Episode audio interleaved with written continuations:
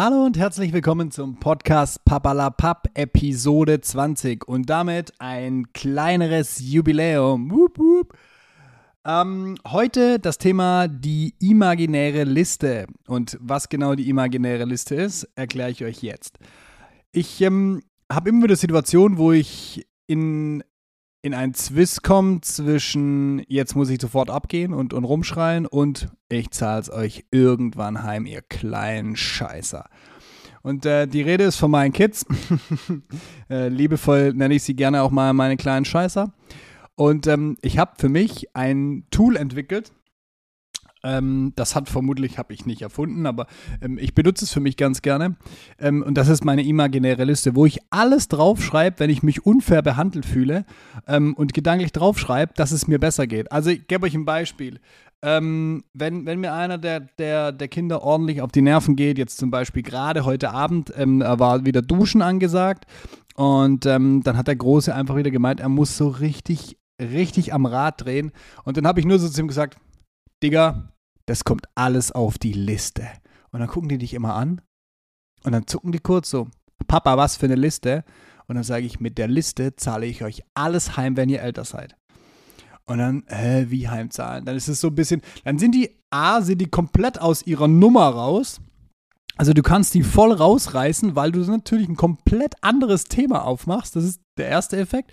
Der zweite Effekt ist, mir schafft es Seelenfrieden zu wissen, ich habe irgendwo ein kleines geheimes Schächtelchen oder halt eine Liste, wo ich alle Gemeinheiten reinpacke und irgendwann mache ich vielleicht davon Gebrauch.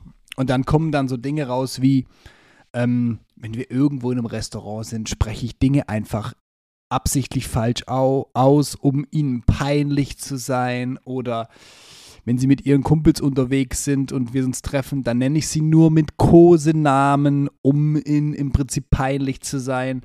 Oder ich wink ihnen ganz verdutzt von einer anderen Straßenseite und rufe ganz laut, Hallo, Hallo. Oder was, was mein Lieblingsdinger ist, irgendwann werden die Scheißer Freundinnen oder Freunde mit nach Hause bringen. Egal wie sie sich entscheiden. Und ich werde einfach nur an der Türe stehen und jetzt spielen wir mal dieses Beispiel durch. Mein Großer kommt mit seiner ersten Flamme nach Hause und sie kommen rein und sie stellen sich bei mir vor und hallo, das ist XY, was weiß ich, Nadine, Natascha, whatever. Und ich sage einfach nur, hä? Das aber merkwürdig. Gestern war sie doch noch blond. Das wird so einschlagen. Das wird, für mich ist das zum Beispiel sowas, natürlich werde ich das vermutlich nicht machen. Ich bin nicht so ein Arsch. Aber, aber für mich geistig schafft das so einen Seelenfrieden, dass ich einfach so ein, so ein, so ein, ja, so eine imaginäre Liste, das trifft es eigentlich am allerbesten, dass ich so ein, so ein Denkzettel habe, wo ich sage, ja, irgendwann kann ich es euch heimzahlen. Dabei wird es wahrscheinlich nie passieren. Und ähm, ich nutze das immer und immer und immer wieder und ich überlege mir manchmal auch wirklich fiese Gemeinheiten und ich finde, solange ich nur darüber nachdenke und es nie ausführen werde, was mit großer Wahrscheinlichkeit nicht passieren wird, okay, vielleicht bis auf das Winken von der Straßenseite gegenüber ähm, oder einfach verrückt tanzen auf dem Straßenfest, wenn man sich trifft oder wild abknutschen. Ne? Wenn ein Papa seinen Sohn abknutscht, das kommt immer richtig gut an. Aber genau mit diesen Dingen werde ich Ihnen heimzahlen, dass Sie mir manchmal in Situationen bringen, wo ich einfach fast wehrlos bin, außer ich schreie rum oder ich verlasse den Raum. Ich habe mir mal ganz fest vorgenommen, meine Kinder nicht zu schlagen und bis dato ist mir das sehr gut gelungen. Ähm, aber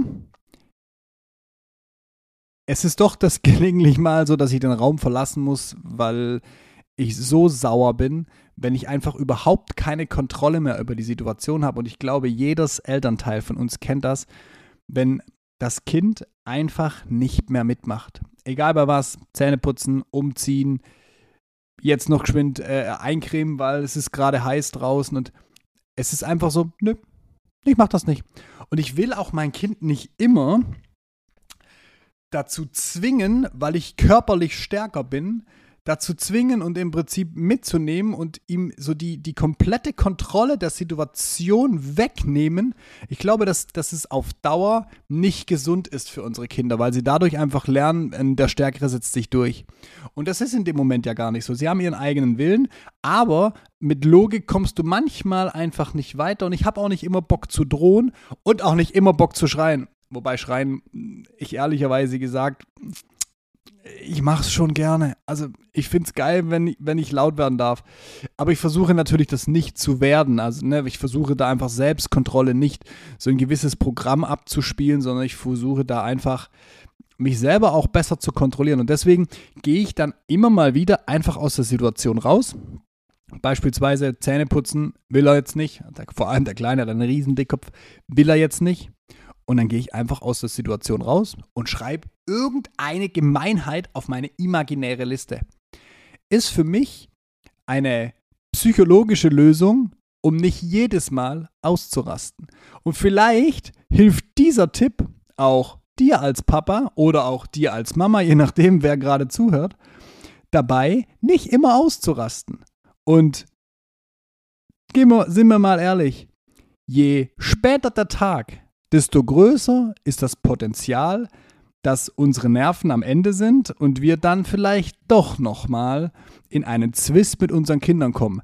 Dann holt euch schnell eure imaginäre Liste raus, verlasst den Raum, weil ihr müsst es ja aufschreiben. Am Ende des Tages funktioniert es für mich. Wenn es für euch funktioniert, use it. Und ansonsten, wir hören uns in der nächsten Episode.